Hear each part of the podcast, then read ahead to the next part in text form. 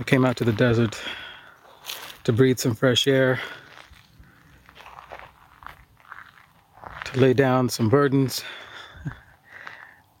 not think so much about the state of the country, but of course, there's nowhere in America you can go and not be confronted with our identity crisis.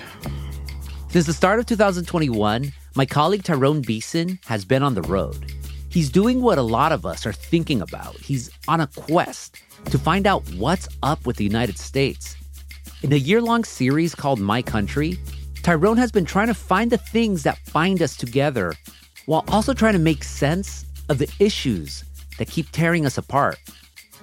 And right now, what's on his mind is the midterms and what the results will say about this country he's trying so hard to understand.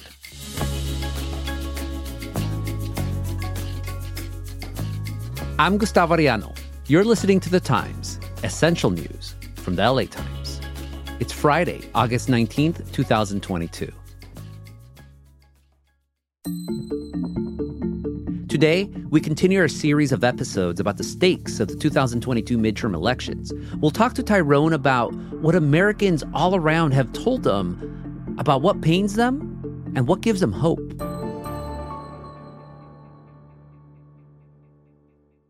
Tyrone Beason covers the U.S. through the lens of race and culture. Welcome to Times, Tyrone. Very good to be here. Thank you.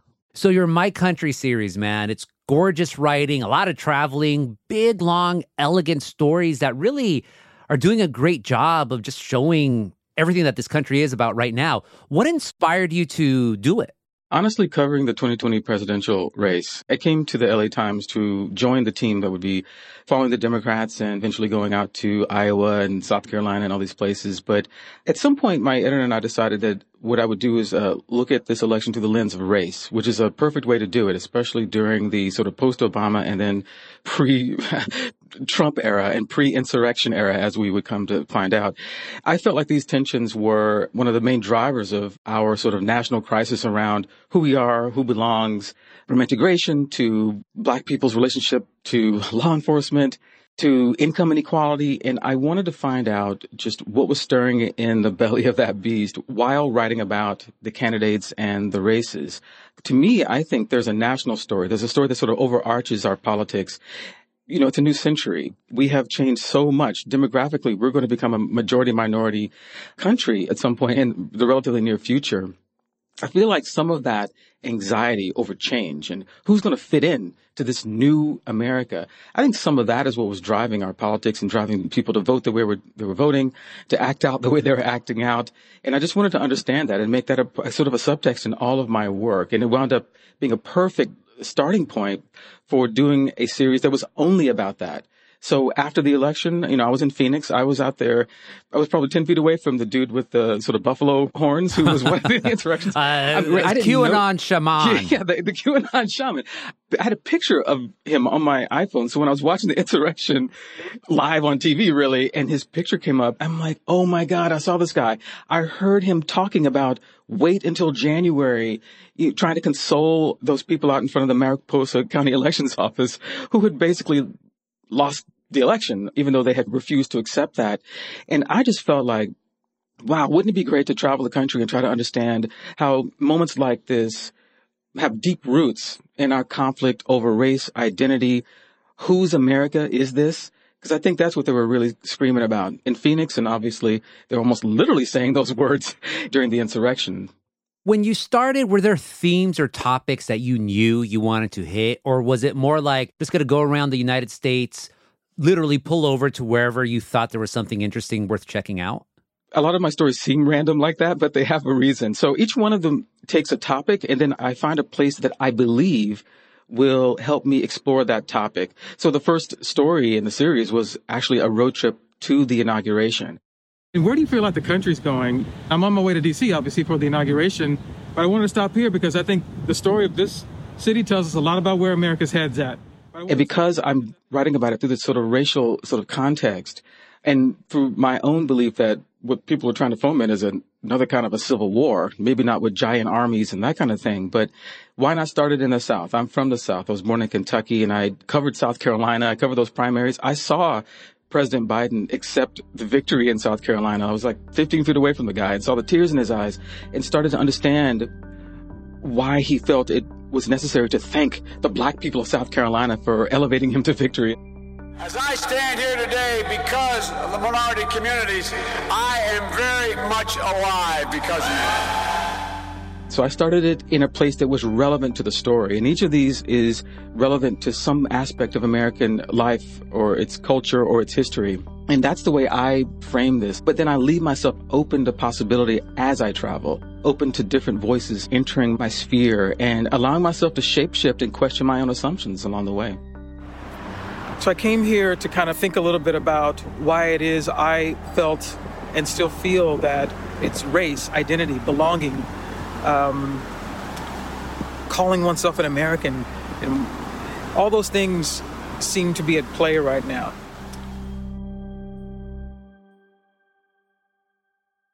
That's what I like so much about your series is that you're always you're questioning people, but you're also questioning yourself. And in that first road trip, you focused a lot of it on Charleston, South Carolina. Why there? Because that was the uh, birthplace of the first Civil War. Yeah.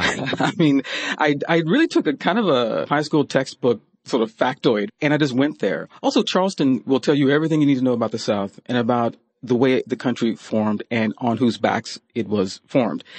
The whole city was built by enslaved Africans. If you drive through the low country of South Carolina, you can see the sort of the dikes and the former rice paddies, which are now sort of bird sanctuaries.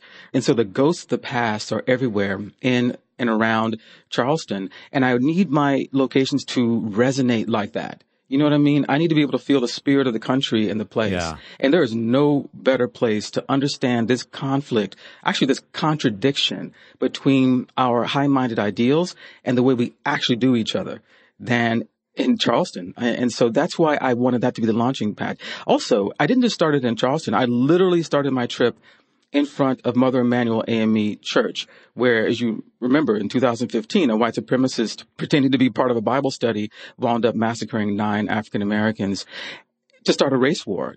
And this happened actually in the days after Trump announced his presidency, by the way. And so it was a really sort of heavy, heavy place for me. And I'd been there before. And that grief that I felt the first time I visited that church, I mean, I wanted to start there. I wanted to start with my grief and my dismay and drive from an emotional place as well as a physical starting point. The massacre here hurt me in a way that I'm still trying to understand. And I think that's true for a lot of us in the African American community. We carry the suffering, the pain of other African Americans with us. It, for us, it's not news events. Um, it's the condition that we find ourselves in in this country. As you're going on that first road trip, you eventually end up in the Capitol a couple weeks after January 6th. What was the vibe when you finally got there? like one of those sort of uh, summer blockbuster movies where it's like the end of America and some alien comes and like clears out all the big cities. I've never experienced anything like that in Wow. in my country. I how do I explain this? When you arrive in DC, you are immediately struck by the grandeur of its monuments and its federal buildings. I was struck by the total silence of that entire neighborhood. You know, it's really creepy to be out here. Uh, there are dump trucks in the street here. There's a cordon here, so you can't get into uh, Lafayette Park. This is an important inauguration. We're about to swear in the first black woman of color as Vice President of the United States. The United States doesn't get a lot of moments like this. We haven't allowed ourselves to have a lot of moments like this. We got Barack Obama, basically, and that's it. So the idea that I've, I've made this trip across the country and then up through the South, talking about how America keeps failing to redeem itself for its sins when it comes to race and, and who belongs, who doesn't. You know, thinking about how we seem to be at war with ourselves, at least ideologically. And to get here when we should be sort of rallying around this very important moment, regardless of where we stand, it's important that she will be up there on that on those steps tomorrow being sworn in and hardly anybody will get to see it in person. I guess it doesn't make me sad, it makes me mad.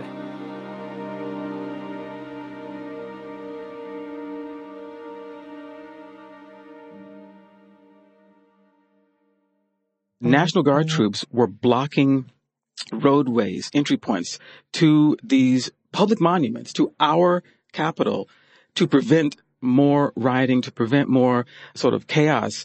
And so I'm walking through the Capitol a couple of days before the inauguration, the biggest day of the year, really, or, or of the cycle, you know, think about it in terms of its ceremonial meaning. And there's nobody there but armed forces and police officers. And it was so chilling. And it really validated to me that there's something bigger going on here, even than Trump. I think we're going through some sort of tectonic shift, and there's a lot of Americans who are not happy with what they think their place will be in our future. And at the same time, with this amazing flowering of other people of color, gays and lesbians, women who found their voices in a way that they never have. It's amazing to think about that in the total silence of our national mall and the parks around the White House, and uh, to think about this period that should be so celebratory regardless of who wins. This is our moment. It's an inauguration. It's a peaceful transfer of power. And to feel no peace.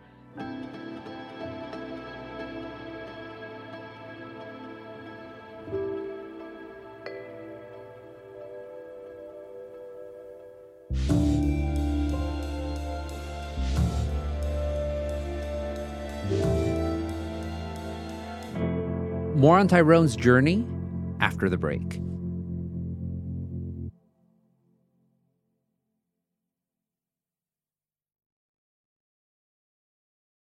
Tyrone, your series has jumped around in places and topics. And shortly after you started in the South through your road trip right to DC for the inauguration, you ended up going down to the US Mexico border near San Diego. Why there and what did you find?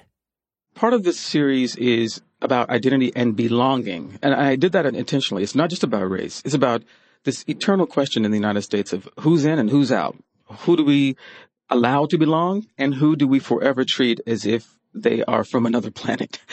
Certainly, I understand that as an African American, right? I mean, that's kind of an inspiration for the whole story. My own background as a black guy in this country and who deals with some of these issues, but it's not limited to people like me. It is also the story of other brown people who make this country run and who also sort of provoke us to talk about these contradictions. And so obviously, you know, in the Trump era, there was this Remain in Mexico program that basically forced asylum seekers, migrants coming up through Mexico to remain in Mexico while their cases proceeded in the United States. And so what I wanted to do was to go to the border and meditate on that line, that dividing line between who's in and who's out and think about our country in that context.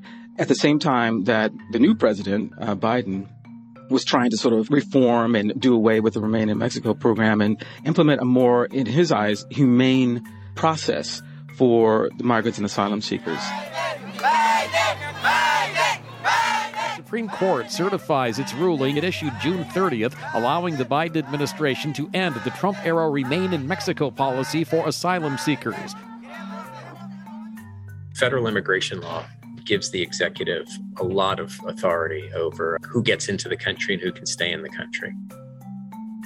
And it was an incredibly powerful trip because the border really means anything. And I was actually inspired by Donald Trump, who famously and repeatedly said, if you don't have a borders, you don't have a country. We're defending our borders because if you don't have borders, you don't have a country. You don't have a country. And I'm like, that's true, technically. But actually, you don't have a country unless you have a way for people to feel like they belong and unless you make people feel like they want to. Oh, it's happening. That's happening.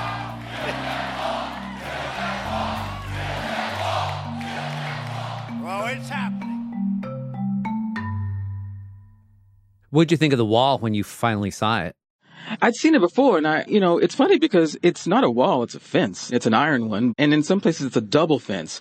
And it says a lot about this idea of sort of fortress America. You know, the idea that we erect not just one, but two walls to keep people out who we don't think belong. But of course, the wall is also representative of this great contradiction because there are at least 10 or 11 million undocumented people working and paying taxes and raising families and sending their kids to school in this country. And for the most part, we don't say a word about it until we have to decide whether they truly belong. And that's where the immigration debate always gets gummed up. So I wanted to take that wall and not just think about it as a barrier, but as a conduit and as a representation of a physical manifestation of our inability to decide what this country really is and who really should be here. You know, I walked away from my experience on the other side of the border feeling a bit mixed because I know that the chances of people from Central America and from Haiti getting asylum anytime soon are pretty slim, but that's not something I wanted to tell the people I met because for them, the United States is everything. And then this past March, you went to California's wine country. And when I saw the name Paso Robles, I'm like, oh, hopefully Tyrone's going to take a little break, go drink your Chardonnays or whatever they grow there. But you found a whole other story. What'd you find? Yeah, yeah, I wish. It's a lovely area, and I'd actually never visited that area before. And again, taking a place that seems familiar to us, you know, it's California wine country, it must be pretty bougie, and it is in a lot of ways. But what else is there? And what I've been reading was that they'd had this sort of controversy and debate over critical race theory because a group of concerned citizens in the wake of the George Floyd protests had campaigned to reinstitute an ethnic studies program at the local high school. And it became this sort of debate and it exposed this fissure. There's a white sort of power structure in Paso Robles as it is in a lot of cities that are super diverse in California, but still sort of run by white folks. And it's also quite conservative. And so you saw this sort of fissure kind of revealed in the controversy over whether or not to have an ethnic studies program and this discussion over whether it would advocate for what conservatives were calling critical race theory, taking this sort of obscure legal philosophy and approach from the 70s and applying it to our sort of racial and debate over what America is today. So I wanted to understand what that was like. I talked to one student, Mel Ruth Gonzalez, at the high school, who's super cool, and she was just confused about why this was even a, a huge controversy in the first place. This class is a class to make everyone feel safe, to open up their minds and hear the opinions of everyone. You know, learn about many ethnic cultures in the United States that help shape America to what it is today. She was part of that group of people who were campaigning for the class. And for her, as a young Latina, it's like, why wouldn't you want to experience the stories of other people, good and bad, stories of tragedy and stories of triumph? That's America. And certainly for immigrant communities, which is what her family represents. People just think that, oh, America started with white people. No, no, no, no, no. This was such a hotspot for immigrants. Like, come on, look at us. We are such a diverse country. It was really fun to talk to her because she's so enthusiastic about finally having a class that'll give her that boost for her identity and for her people, but then to think about how others are offended by it.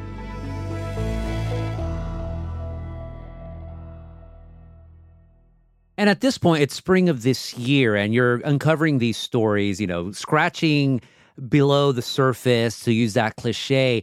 How was that affecting your thinking of where the nation's politics were in March of 2022, and how much had they progressed as you've been on the road? I think we all know now that it regressed. I mean, as we learn about the depth of the organization of the January 6th attack on the Capitol, and as we see this uh, sort of slow march of voting rights laws across the states, and laws preventing teachers from talking about the LGBTQ community. This did not end with January 6th. It did not end with Donald Trump.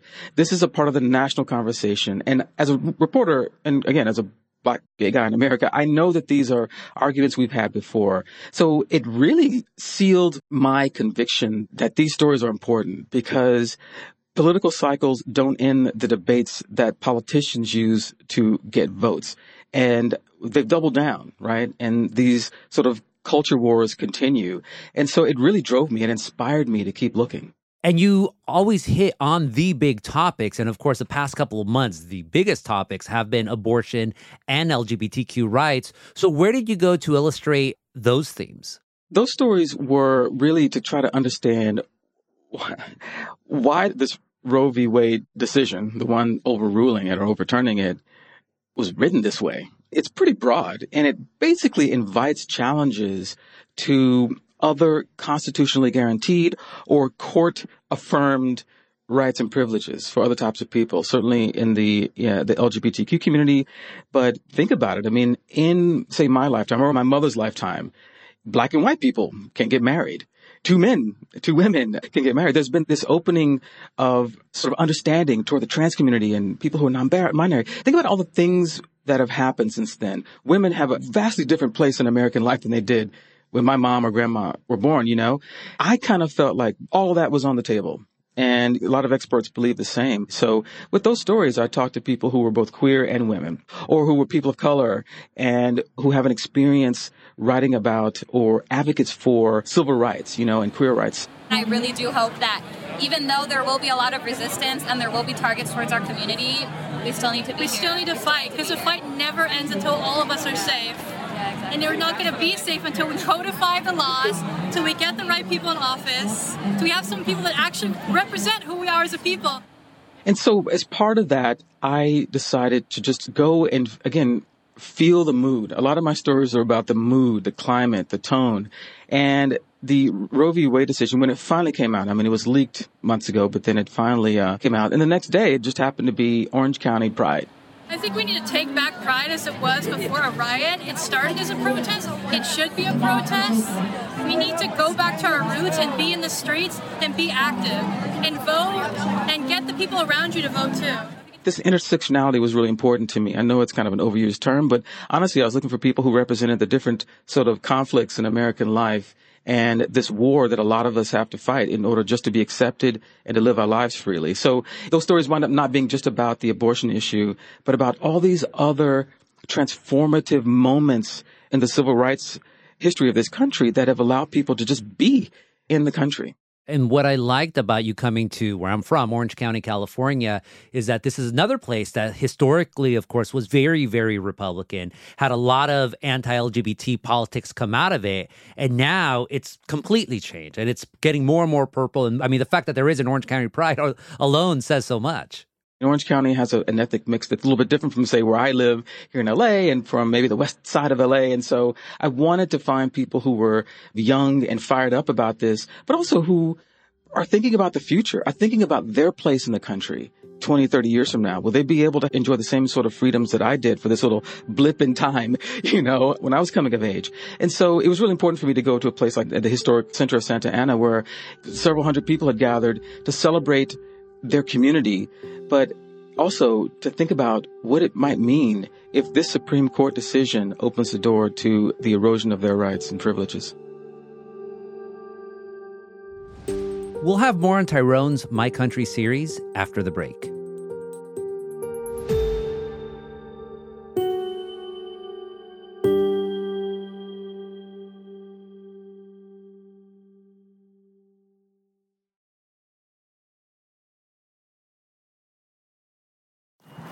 So I'm here in the Inland Empire in Moreno Valley um, on a perch that gives you a good vantage point to take in the suburban sprawl, but also the really beautiful ranch lands that are more of a common sight for those who lived here for a long time. And I So, Tyrone, the latest piece of your series goes to the Inland Empire in Southern California. What was the story that drew you to go out there? Well, it's a story that's a uh, long time in the making. Now, certainly, uh, people who who have lived in the Inland Empire for years know that it's been changing steadily for decades and becoming more black and brown. So I'm coming into it as kind of a newbie, right? I don't know the Inland Empire as well as I do LA. And I only knew it from what I saw passing between LA and Uh-huh. say Palm Springs and Joshua Tree. I think for most of us, you know, it's on the 10 or the 60 or one of those highways heading to Las Vegas. You pass through the Inland Empire. And so I wanted to understand how people of color could make a life out here. And it's this constellation of suburbs. There's lots of freeway interchanges. There's office parks full of warehouses that are like a million square feet or more in size and ranches and just badlands. It, it looks like a mess from the road and even from the air. If you're flying into LAX, you fly over the Inland Empire before you reach LA. And so I wanted to understand what was there in this sort of mess, this sort of grid gone wrong, and to find the American dream there. Is this possible for black folks and other people of color to live the American dream here? Yes, it is. But you can have anything you want if you apply yourself. Ain't nobody gonna hand you nothing. So I honestly went looking for the American dream in a place that I had sort of written off, and I wanted to challenge my own stereotypes and my own sort of dislike, at least as far as I knew from the vantage point of my car on a highway, of this place, and to make it a real place and understand how other people do. What is the thing you think that is most uh, that you prefer here that you didn't get in LA? Like, what is it that about here? That'll be the main, the main thing that I could think of, you know. Peace. Just to be exact. That's I peace. Nice.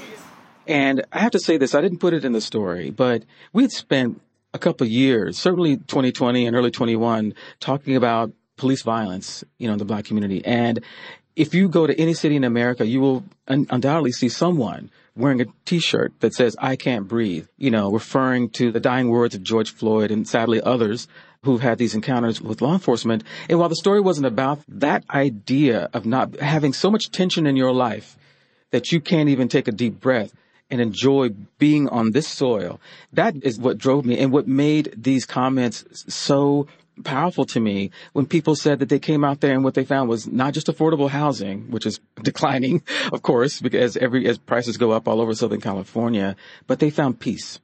But even as black folks moved into the Inland Empire to find that peace, the good life is still not completely there for them yet. Yeah, and the good life wasn't there before. A lot of the communities out there have miserable histories of racism and segregation. Klansmen were basically staging parades off the city hall steps in Fontana up until like the 80s, really. So the Inland Empire comes with its own baggage. It's not a particularly welcoming place if you sort of read a history book about the region. But still there's this possibility.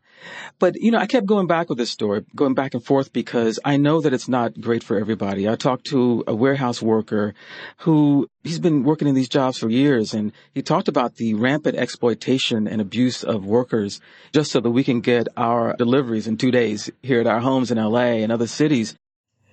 So what what do you want politicians to do to make life better for the warehouse workers in the Inland Empire? Qué quiere que los políticos hagan para poder hacer la vida mejor aquí en el Inland Empire. Exigen a las compañías que paguen lo justo. So he wants them to hold the companies accountable to pay a living wage or to allow them benefits so these folks don't have to get a second job or have their wife work two jobs and just to make ends meet here with the high cost of living the hard work that goes into making the logistics industry, which is pretty much a predominant sort of field out there, make it tick means that people like him are living on the margins, even as others in my story are living their American dream. And I wanted to make sure to get those parallel lives fleshed out because while some people might find a kind of peace that they didn't get in the city, in LA or Long Beach or San Diego or wherever, there are others there who have no peace because life can be very hard in the Inland Empire. You know, it's long commutes and long days and hard, sweaty work. It's not as affordable as it was when this wave started happening a couple decades ago. So I wanted to make sure to reflect that as I move through. Tyrone, you've gone through the South. You went to DC. You went to rural towns, the border. We didn't even talk about what you found in Puerto Rico, but we got to give people a hint of it so they could read the entire series. But finally, November's coming how are you feeling about our country right now as the midterms loom ahead? Well, uh, sick.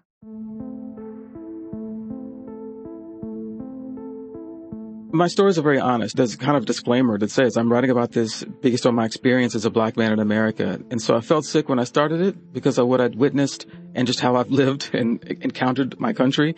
But as we look at these culture wars and these conflicts and this sort of push for power, both sides, I just don't see a resolution. I don't see us coming together. And I launched this series looking for signs of healing and redemption. And there are some, but I don't believe that there are enough. I don't know that we're in that headspace right now, and that really worries me.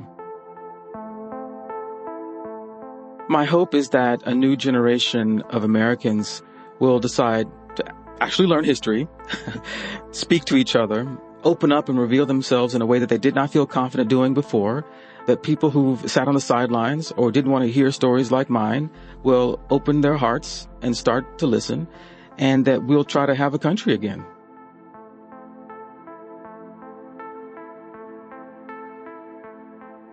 Tyrone, thank you so much for this conversation.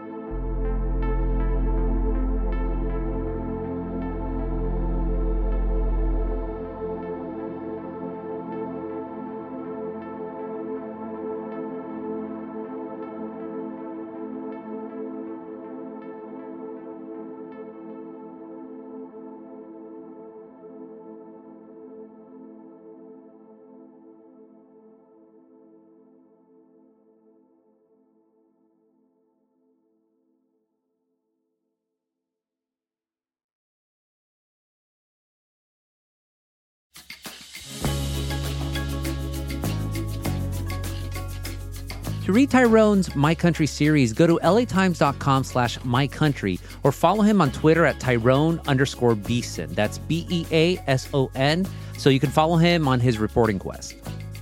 And that's it for this episode of The Times, daily news from the LA Times. Ashley Brown was the hef on this episode, and Mike Heflin mixed and mastered it. Our show is produced by Shannon Lin, Denise Guerra, Kasia Broussalian, David Toledo, and Ashley Brown. Our editorial assistant is Madeline Amato. Our intern is Surya Hendry. Our engineers are Mario Diaz, Mark Nieto, and Mike Heflin. Our editor is Kinsee Morlan. Our executive producers are Jazmin Aguilera, Heba Elorbany, and Shani Hilton. And our theme music is by Andrew Eapen. Like what you're listening to? Then make sure to follow the Times on whatever platform you use. Don't make us the Tapuchia Podcasts. I'm Gustavo Arellano. We'll be back tomorrow with all the news and desmadre. Gracias.